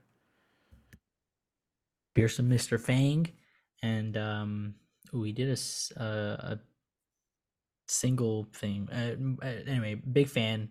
His his uh, Mega. Mega, Dega, Dega, something He's like that. Dega, That sounds right. yeah. Yeah. Um, Dan McDaid, good stuff. I like Mhm. this cartooniness. Um, the the inking, it feels kind of like um like a Simon Gane. Anyone's familiar from like a Prophet kind of thing. So I'm a big Hmm. fan of the art off of this. The design for the aliens didn't light me on fire. Oh, Um, really? I loved it. Yeah, Same, it, it, it felt a little I don't know blocky. Is didn't feel as organic. I thought as compared to some of the other stuff. Hmm. Um, but uh, I think similar to what Tyler laid out, I, I like the pacing. Matt Kindt tends to kind of just jump into the story, get through to whatever he needs to, and I think he crafted uh, enough for me to to want to come back. I'm also just a big fan of his stuff, so I'm you know this was a buy for me regardless. Um, so I'm I'm I'm looking forward to the to the next issue of this. I'm gonna I'm interested to see where this where this goes, in particular because of how the POV character is a, writer, is a journalist. She's gonna have some kind of maybe angle to come back to, um, which is probably gonna be insightful. And his books tend to incorporate some of his insight. So I'm I'm looking forward to that piece. Yeah, man, you know, you talk about the art and I I I just felt like every single panel Robin looked the exact same. Like she was always just had that same exact fear face. Um and I just I don't know, like the characters don't really they're they're not interesting looking for me. Um the world we we haven't seen enough of it for me to really say whether it's compelling or not, but we spend so much time in underground spaces and you know nooks and crannies that we don't see the world. And I feel like in a first issue where you got to sell me, you got to show me the world. Something. Something to be tantalizing. Um I mean the villains, you know, these bad guys, these troops, they carry around lightsabers. They literally have lightsabers. Um, I wanted this to. be, I wanted to really enjoy this, but I just I I couldn't find my I couldn't find my way in. I didn't I couldn't connect. Boy, this would have been my pick of the week if not for the price. Hmm. Because it's a normal, it's a fairly normal page count, right? I think so. 20, 20 25. Yeah. I don't I have the with a couple of sketches in the back that I, I guess were worth it. Um I yeah, I really enjoyed this. Um and and I imagine, you know, that it's going to lead to exploring the world more as uh you know, we follow Robin as she survives, which I'm fine with. I think uh, you know, I think this this issue does a lot for setting up a bit of political intrigue, you know, with um these these metal looking spark plug ass aliens and you know the their yellow subjugants um but uh it was a little light for the price 32 that- pages. that sucks. confirmed. how What many was that 32.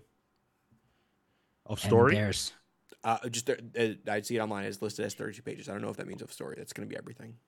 Well, there was because there was additional pages in the back, so i got nine pages of uh yeah, extra content so that's not uh Standard. that's- that so yeah it's a 21 issue book 23 issue book so standard page. page.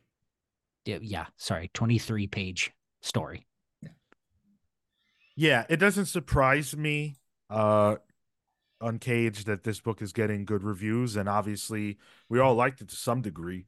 Um, so if you're curious about it, I would say that you should judge for yourself. Um, but for me, when I'm staring at seven ninety nine, you know, a book's really got to do something special to justify that, and just Right. being oversized especially it's not it's not you know i hate to say this but it's like it's not batman it's not it's just, i'm trying this out right i'm giving this a chance Yeah. um that's a hard sell that's a hard sell so if if you're curious um i would say Kindt is worth the trade weight. His stories work really well in trade and uh they tend to be yeah well i, I mean i you know i would have said fairly priced before buying this issue but you know who knows how normally they're fairly well priced. And frankly he puts a, he puts out so much you could probably catch it on a sale uh pretty quick um Mhm. but i would say trade weight it if you can. Or look for preview pages. Most of the time you can find a certain amount of preview pages online.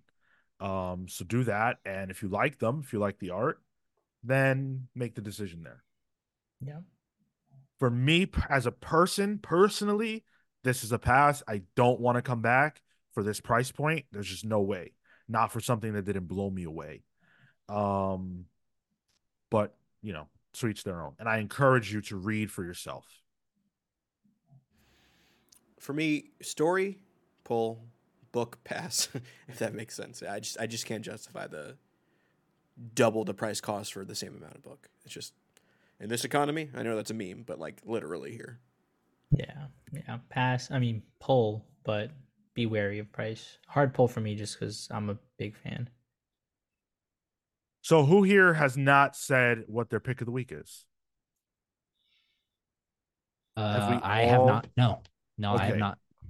So is our all of our pick of the week is the same then? I think it must be. Yeah.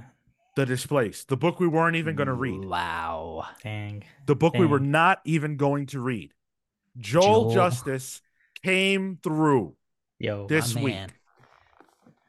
where half of the voters or so chose to go with Action Comics, the book that we all passed on. We are all saying that The Displaced, number one, is our pick of the week. Let me tell you something. Well, before I tell you something, let me tell you who, who did this book. Uh, written written by Ed Bru- uh, Ed Brisson, not Brubaker. Uh, one of the other talented Eds. Luca Casalanguida. Colors by D. Kniff, lettered by Hassan Otsmane-Elhaou, the letterer of the Indies. Love me a good Um, Casa Linguina. uh, this issue was four ninety nine, and I feel like I got double the enjoyment, double the excitement, double the story of the book we just read. Not to compare, but when you're talking price, I mean, come on. we This is we, a book with a very simple premise, but is sets up a very intriguing mystery. Uh, a town is gone. Oshawa vanishes. And the book is simply giving us these interesting people who are in some way, shape, or form connected to the event that occurs and follows them trying to figure out what's going on, trying to see if people will believe them. You know, this is really character driven. It gives you the one big event and then lets character dictate what happens from there and be intrigued from there. I absolutely loved this. I feel like I got so much out of this. I cared about the characters. I was invested in what the hell is going on. And this idea that Brisson presents where, you know, places just disappear and then people forget about them. that's interesting. I, I, to the to the extent where I was like, let me Google some of this shit. You think this has happened? Like, uh, and and some of the the, the the towns that he listed, and I'm like, wait, wait, this is a this is a book. What are you doing? Like, obviously this is not real, but um, and I think the the immediacy of the care is because the characters felt very easy to sympathize with. Like the the opening scene had um just the the what call it the husband and wife um baby uh, I, I I get that. I can I can understand that. Easy to sympathize with. You know someone's got to go get diapers. And then the the guy have telling getting told that his father had a, a stroke. And I I thought the story was gonna be oh they're meeting and gonna crash? Me too.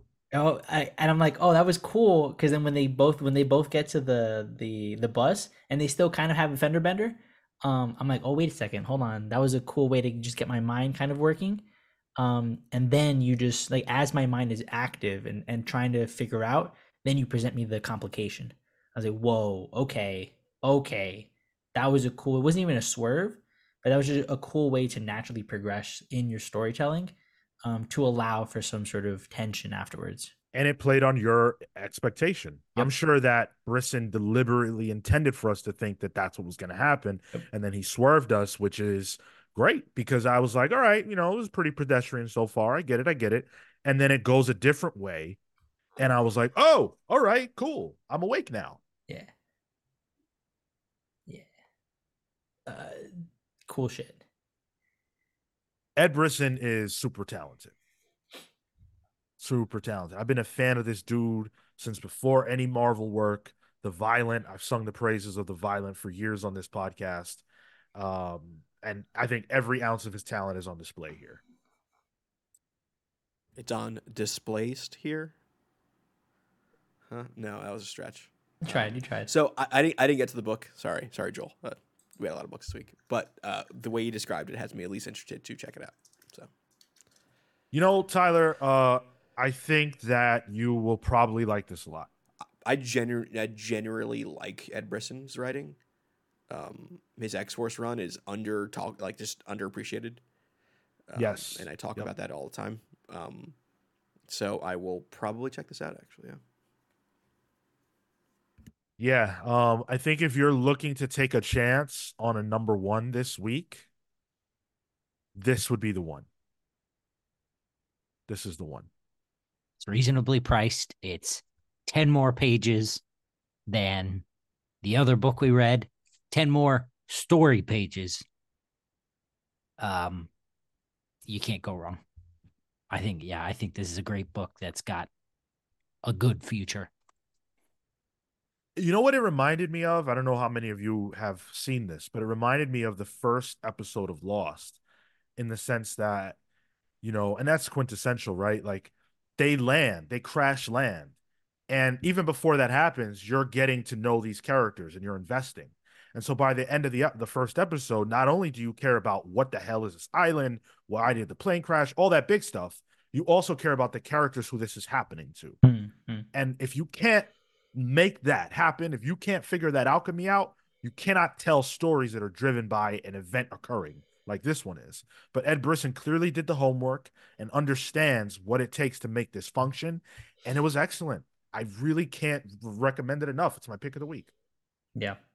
I was gonna uh uh say it's a lot like um Tynion's old book, uh The Woods. Did you Oh, guys read yeah. that? That was a good book. Yeah, that was good.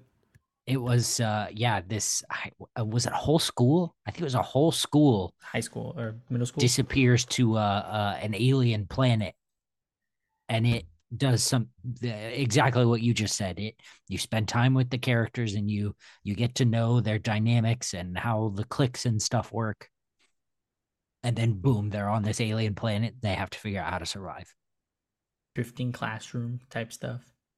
Yeah, simple shit. And the, the cast, you know, the cast here is, is not large. It's not a large cast, but I think that, you know, it'll probably get larger over time. But the fact that it introduces just a few people is way better. Like I think about Nice House. Remember, I still, I had never figured out who everybody was. Yep. With this, it's like, okay, here's a couple of people, you know, a few people. Here's their backstory loosely. Here's their relationship to this. This is crazy. Don't you want to know what's going to happen next to them? well and not even loose backstory but backstory that you can hang on to like it Yeah. gives you just enough Mm. for you to go okay here's the emotional core of this character sweet Yeah. Yeah. Totally. Yeah, can't wait for the next one. And by the way, uh, Ed Brisson is going on a on a tour to a signing tour, so maybe he'll be in your city soon. If you want to, you know, say hello to Ed Brisson. He's a good guy. Tell him who sent you. Yeah, Mhm. he'll be he'll be he'll be with uh, Matthew Rosenberg too on one of those dates. Ooh. Yeah, so catching those two together, I'm sure that's a ton of fun. They're very they have a long history. So Uh, the only thing about this one was uh, the art. I think there were some moments with like facial structures that didn't always land. Um, but outside of that, that's probably the smallest critique that I can give this book. Uh, panels were good. Um, the way that the art was presented, um, the way the art was broken out, clear communication. Outside of that, excellent. And there were moments where I think he cheated a little bit, where he'd, he'd, he'd have a, a panel and then he'd zoom in on just like the face of that to kind of reuse the panel, which is fine. Obviously, you want to find efficiencies in, in your work. Um, but uh, yeah, otherwise, solid art. this was my And- first time. Sorry, Kale, go ahead. I was well just to uh go to talk about Marco's thing further. Can you name an example of that face zooming in? I just pulled it up right now. It's not. See, good. okay. I think he's doing that because he he does it a couple of times, like you say, Yeah. but it's very specifically for for the emotional beat. For sure. Um, what I mean is, if you look at it, it's the same image. He just literally zooms in on it. Can you pull up that one you were pulling up again? Is that okay? I see. Yeah. Like he just zooms in on the face. Like I, I I don't mean it in terms of like for dramatic effect. I mean like artistically, it it he just like scrolls in on it because you can actually see the some of the lines. Yeah, Um, they're chunkier and Right, right, exactly. And he does that a couple times, which for efficiency's sake, understood. Not a not a critique, um, as much as it is just a thing to call out. Shoot, man, I remember. Uh, I I I want to say it was Deodato on New Avengers, um, but I could be wrong. But it's a it's a well worn trope where you got multiple panels of the same Mhm. that same panel repeated, and honestly, that has never bothered me because I feel like, um, you know, it's always getting something ac- across. So I, Mhm. it it always it it tells me this is the same moment. You're supposed to think about this as the same moment. The same way that if you were watching something and they zoomed in, yes, it's the same shot, but you need to see this zoom for some reason. Yeah. That's how I look at it. I remember Werneck Mm. did something similar in a, uh, Trial of Magneto or, or Death of Ma- whatever it was. Um, but instead of zooming in, it was like literally the same panel used on the next panel over, and that kind of took me out of it. So yeah, I mean, yeah, sometimes you know it might not be creative. Like there might not be a creative reason for it, or maybe it just doesn't work for you. But Yeah well, I, I- I feel I feel like I, I see it as like I think the the zoom piece is a little different because that's like uh you're ta- you're going through time where this is jumping between time and you're not allowing the height of that emotion in that next panel to change or differ from the previous. when it's the same.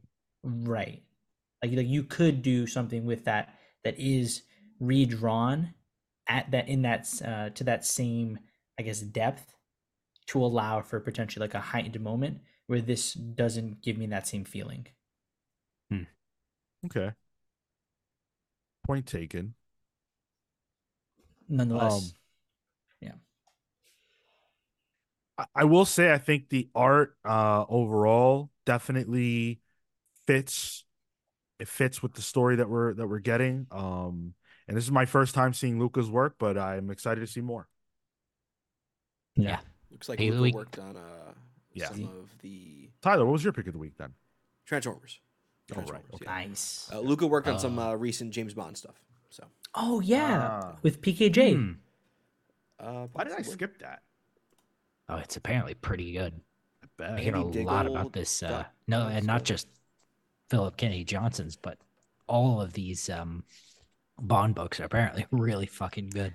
I didn't I didn't like his run. Uh, it started off a little weird. Yeah, Ron Johnson's. B on that. Um, yeah, PKJ's. I, I didn't. I, Wow. I didn't like some of his. I think I got maybe three issues and it didn't fit some of the previous writers. I think Diggle was found previously or something. Diggle and Al Scott did some doubles. over there at Yes. time, Yes. yeah. Yeah. Yeah. Uh, Ellis has done it. Kieron Gillen's done it. Yep. Get Bryan Edward Hill on it. I think Yeah. he might have done this. Mm, maybe not. I don't remember. Thank you, Joel, for your campaign efforts on the displaced. Ended up being a great book. Saving So- our week. Yeah. Don't just vote for the superhero stuff. You know, the the, the indie stuff, the boom image, dark horse stuff, they put out good books too. And it helps us if we look, we know we have to review big two stuff. We know we have to do it. But but I also like, and I'm sure we all like, being able to say to you, hey, here's this other thing that's not big two that you can try. So I'm glad we got the opportunity to do that. Let's get into the stack. Let's get into my weekly stack. Now, I have to say, this felt like a big week for me. Um, but I actually missed two books. I missed two books that I only realized I missed them after the fact. Missed, and are you going to be buying them next week? See, this is always the problem that I have. If I miss a book, it's like out of sight, out of mind for me. Like the next week, I simply don't remember that I didn't get it. Oh, you just read it off. That might be your jumping off point, honestly. If you didn't remember to buy it, then why are you reading it? Dude, you should be my therapist because that is absolutely correct. Like, I'm pretty sure uh, we'll look at my stack in a minute. I don't remember. I'm pretty sure I didn't buy Miles Morales 16. I think I missed that. How you liking that book? I don't know. Exactly. Um, uh, Easily my favorite answer. and then I wanted to get Night Thrasher number one because we were going to review it, and I literally completely forgot to buy it. I just forgot. So, yeah, If Night Thrasher was on a less busy week, I would have I would have at least read it for a quick shot. But it probably would have been in the show if it was a you know on a weaker week. Rami says 19 books. Whoa, Chill. Oh, Who do you think Chill, I am? chill, chill. Bean. Bean Yeah. is my cousin. Yeah. My cousin. Um, all right. So we've got what the seven books we talked about today? Yeah, I think it was seven. Or Right? Six. Found them. Displaced would Six? be seven. This place Six. makes it seven. You read six because Transformers. Oh, because I didn't get Transformers. Because Comixology wanted to Yeah, be a right. pain in the ass. Yeah. So we, we Seven. Damn. got those plus Wolverine number 43. Hmm. Can't Wait, wait, wait, to read that. Don't don't tell us yet. We didn't put our. our Oh, I'm sorry. Go ahead. Go Yeah, ahead. yeah. So we've got we've got Rami with 19. We've got James Jones with 16. Uh, I'm gonna go. 16 feels good. Catherine says 14. I'm gonna go 15. Yeah, I'm going. I would've With, he, he, for, he forgot two. I'm going with eleven. I'm going with 11. 13. I have hope for Sean. Tressy. I think actual change is being made. Well, see, I I know Sean. Maybe you're right. Uh Roboter says what, 10? 10. wow, Okay. Uh Green Lantern number 8. that's eight, nine. Green Green Lantern being nine. Uh, oh god. Um Amazing Spider-Man number 43 again. Wait, Oh, you got I the had to get X-Men it. Look at this cover, variant. dude. I know, This dude. is the the uh the variant, the Disney variant that is aping the X-Men number 1 or whatever. That's got, you know, the the normal Disney cast as the mutants. Man, Everybody up those Cyclops. votes. That's a good cover, dude. Ugh. I I have to. I get the I get every one of them. I got to. Corporate chill, but I'm fine with it. Yeah. Dude, they're sick. Um Blade number 8, one of my favorite books right now. Blade Hmm. has been great. The Infernals number 1. It's Oh. another yeah, I think, another I new think one. that's what I voted for this week. He's gonna get that. Really? one. Yeah, I'm I'm looking forward to getting through the that Jill- one. The Uh Jill the Stein Deviant. of the yeah. Sorry? No, I was gonna say the Jill Stein of the the the poll last week. uh the Deviant number 4. Hmm. This Mm. is still going. Hmm. The Hunger and the Dusk. I think this is number six. This Yep. is the G. Willow Wilson World of Warcraft joint. It's not literally World of Warcraft, but it might as well be. Sexy orcs and whatnot. Um, and then the last book is Batman City of Madness. Book Oh, three. yeah. Wow. I'm going to be really honest with you guys right now. Okay. I bought this issue, right? And I have no idea whether or not I actually own the second one. I have no idea. Don't surprise me. Uh, a seven dollar book, mind you. Oh, Yeah. The But second- Christian Ward, I mean, my God. Are you But- are you, are you sure you're not being I thought I I thought I canceled Batman City of Madness. Like I thought I was done. But then I was like, man, why would I be done? This is good stuff. And I was like, you know what? I probably bought the second one, so I'll get the third one. I literally don't know right now if it's in my stack. It's good stuff off of vibes only, not content of the book. this is my problem. So what was my final number? 13? So I I think I got 15, but I I lost of count. 14. I think it's thirteen. 15. Okay. Yep. There it is. And I had faith in 15. you, Sean. My man, that's me. Should have Not this week, dude. This was a killer 15, week. baby. And I forgot to. And he forgot to. So it would have been 17. Oh, And two of those books are the cost of two books, so Huh? Huh? We're almost looking like Oh, oh, this is you're a right. close, almost in a way, a twenty book week. Well, hey, dude, my $10 off at Midtown Comics made this book free. There you go, girl math. I Love to see it. it. Boy, that's that ten dollars off is getting that is a rip off. Dude, it remember remember when it was 20? That was the greatest time ever. Yeah. Oh dude. man, I I used to get graphic novels out the wazoo because of that discount. Hell yeah, man. Oh, I miss those days. It was it was twenty dollars off every hundred you spend. Now it's ten dollars off every hundred and twenty dollars. That's right. Yep. Yep. Beep beep poo poo. Guess what? I get my discount like every two weeks. It's it's bad. It's bad. Is it beep beep poo poo? Uh Roboter says Sean is getting better at picking up more stuff he wants. That's kind of part of the problem. Yeah, well, and also I don't necessarily think it's a want. this feels almost like a compulsion, Sean. It is a compulsion. I'm on Yeah. record admitting that. That's I got a problem. That's why we're doing this segment. I need help. I'll send you my rates. we're uh, not after the giving show, it. Sean. Like- no. Yeah, yeah. It's content. But I will say, like, I, I don't buy books based on this segment. I buy them. This is what I would buy. Um, I love those Disney variants. I would always buy them. Um, I'd probably buy. There are more books I would buy if we had never started doing this. I'm 100% positive about it. Mm, mm. Like, I didn't buy uh Batman and Robin. I would have bought that. But I'm like, fuck it. Why do I need to buy that? I don't even. I don't. I don't want to. and listen, You don't have to. You've you've you've poisoned me in mm-hmm. that I'm buying stuff I don't want to buy. what are you buying? I had to buy the fucking seven dollar book this week. That's. I mean, that's not my fault. That's what we do here. And well, it's, and it's but listen, that's it's part of the measured in- problem. it's measured in stone where he's from too. I think that's that's the conversion, right? Stone. Yeah, you got it. Okay. Jay Nieves says, "Girl math. If there's a discount, is basically free. You understand me. You understand me. I've never seen your name in the chat before, but thank you. Hello. oh, come on. Oh. Don't do that. what do We're professionals. So, um, the next time we'll be live with you is Saturday at 10:15 a.m. Eastern, and what we're going to be talking about is the absolute insane week that we have had in news.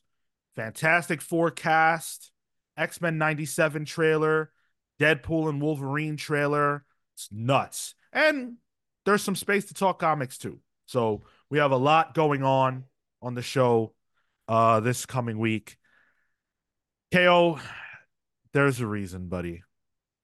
There's Oh, there's KO, dude, you're coming in so late. come on. Got through all the good Um Sean puts on white makeup to go to Midtown.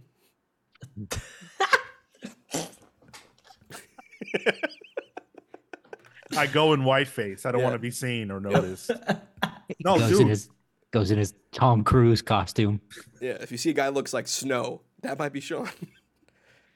One time, I don't know if I've told this story here before. Maybe I have. If I have, don't stop me because there's people who haven't heard it. Um, one time I was at the store I go to and I saw a a, a, a woman who was being followed by a dude.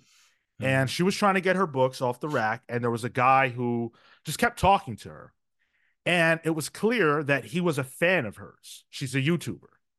Oh. And it was clear that he was a fan of hers and he was like trying to ask her mad questions, you know, while Mhm. she was simply trying to shop and she was being very polite, but he wouldn't leave her the fuck alone. And you know, it's different when you're a guy. I can imagine that as a woman, you know, you're you're afraid of upsetting him on some level, then you got to deal with that whole rigmarole. So better to just, you know, entertain the guy, right? I'm not dealing with that. I'm not dealing with that. So I'd I would rather not be approached. You know, I don't want to deal with that shit. A high and buy is fine, but I don't want to have. I don't like. Come on, please. I'm trying to. I, I like to get in and out. I hate being in stores. Yeah, and especially those uh midtown stores are not comfortable. It is not a good shopping experience at any of them, frankly. It's always too warm. That's the complaint. Yeah. Yeah. They want you out. Sweaty. Yeah, it's sweaty. It's uh too warm. There are too many people. It's too cramped. Yeah. Yeah. Um, and yet I love it, and I always will. I hope Midtown uh remains the king of comics forever. Warts and all. Despite the fact that I didn't even get my copy of Ultimate Black Panther, Rip. which sticks in my fucking craw. but go ahead, Kel. I was going to change the subject. You go ahead. Go ahead. You guys see uh, Madame Web yet? Don't worry, I'm excited. I got. I'm ready to see it on Sunday. It's gonna be my Sunday movie. You're waiting Sunday? I'm going first thing in the morning. I'm excited. Are you? Matinee. No. I'm excited for this train wreck, man. Everything But I, I read have- about it is bad. I have a cinema pass and I haven't used it this month. Yep. and that's what I'm excited about. Gotta, gotta. I, um. I tried to go today. Um, and the, the, let me tell you about the cinema experience in the UK. They don't play trailers here. They play ads. Oh. And I don't mean ads for the movies coming up. Mm-hmm. You'll get three of those. They play ads for Coca Cola, various cars, and internet services.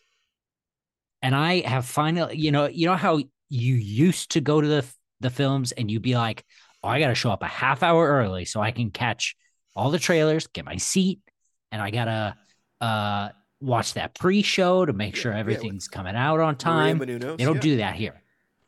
So I was like, okay. Show starts at 140. I'm gonna be there at two. cool. Do you, do you not do that? Wait, w- would you go to see the trailers and the? Is that a thing you that you would do?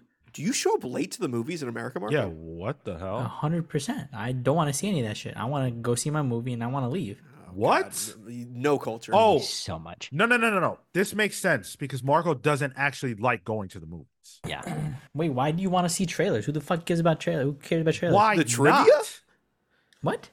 The trivia before the movie. You go on a little roller You- coaster the with the trivia- popcorn You guys are uh, that's that's insane to me. No, I go to a movie theater locally over here that specifically does not play trailers. They l- launch right into the movie on time. I arrive maybe Marco, three minutes ahead so I can get my my nachos and then sit down and I watch the movie and then I leave in about two hours. I mean this in the most loving way possible, Marco, but you need to be sent to Guantanamo Bay. What? You guys are crazy. You're there Well- spending your time? Fucking, but also like, I don't have a boutique ass cinema experience. I am from Podunk, America, where it's just the Cineplex. what? What? Catherine, what do you mean? So I go to try to watch the thing today. It's basically uh spring break here. So all the kids are on break. The place is packed.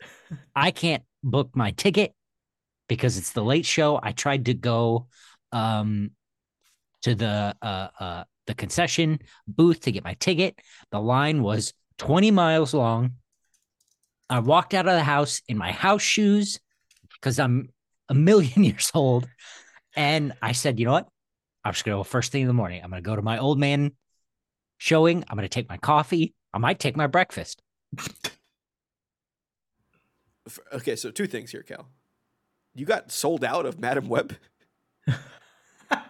No, the thing was, the thing was, I uh, couldn't order the ticket online so I could just walk in because I was coming late and I'd forgotten to book I it see. I see. ahead of time. Okay. All right.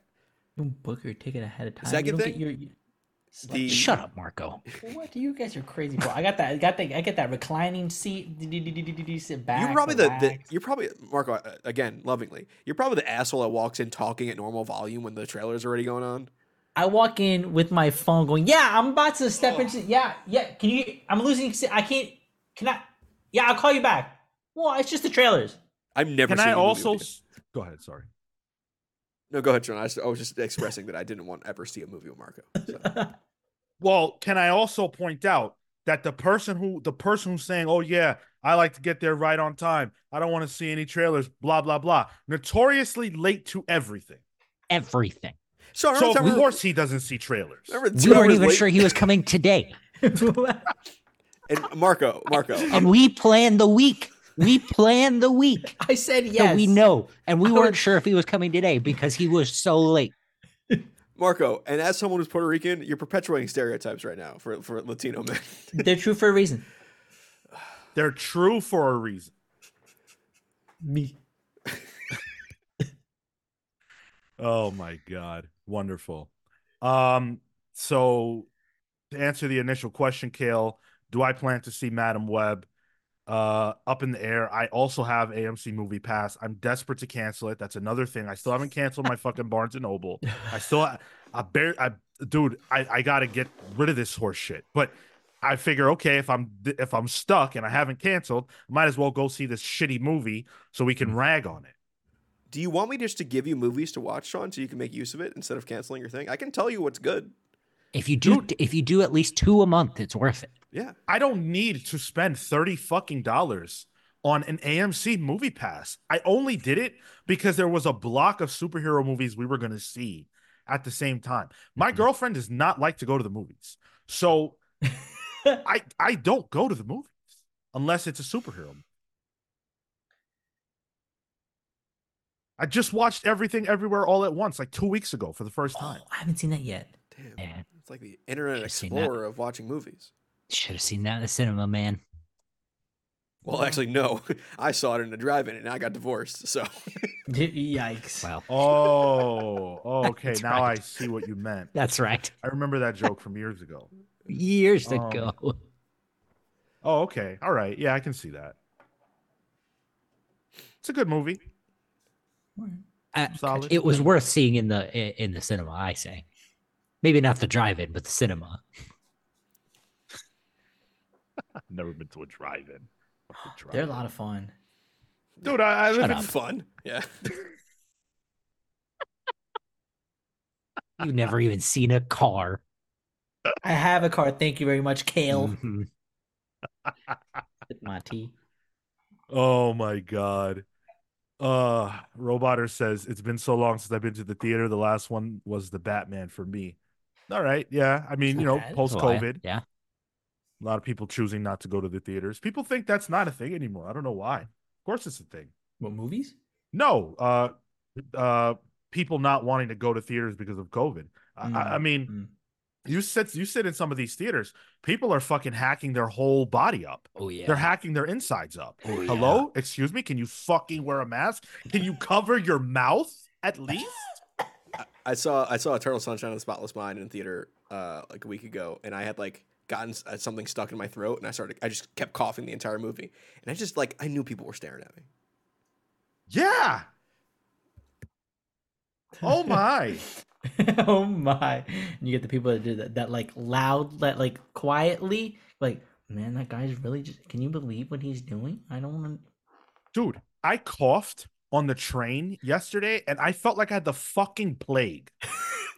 Okay? to. Well, New York City train, you did have the plague. People will look first of all, people will definitely look at you, right? Uh-huh. But second of all, just personally, just inside, like I don't want people to think I'm a carrier, you know? I don't want to I I dread coughing in public now. That's why I always fart when I cough, so they're more focused focused on that instead.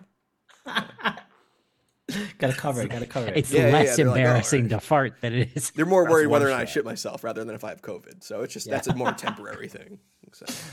No, now I'm worried about a sh- uh, you're you having taken a shit on yourself and having COVID. I feel like that's more normal for a subway though. Mm, When in Rome, I don't know.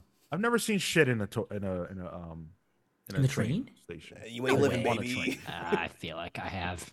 yeah, I've seen No, it I- I be I made. have. I've seen shit in um this in um. this is so crazy. All right, we're gonna end the show for real, but let me just tell this real quick. I've seen, Well, we don't have to. It's our show. Fair enough. Um, I went. I was coming home from a trip, and I went to the bathroom, and literally in the stall, the men's stall to pee, there was like an entire loaf of shit. Like someone took their whole shit, and then not only in that stall, but the adjacent one as well, like a whole shit, like a fully human. Like I let it all out. Double feature. Yeah, dou- double feature. Yo. Oh my god, what a what a weird world we live in. Thank goodness for comics. and thank goodness for you. The listener, the audience. Appreciate you guys. Thanks for hanging in with us, having a little fun. We'll see you Saturday. Be there or be squared. 10 15 a.m. Eastern for the main show. Appreciate you. Love you. Take care. See you next week.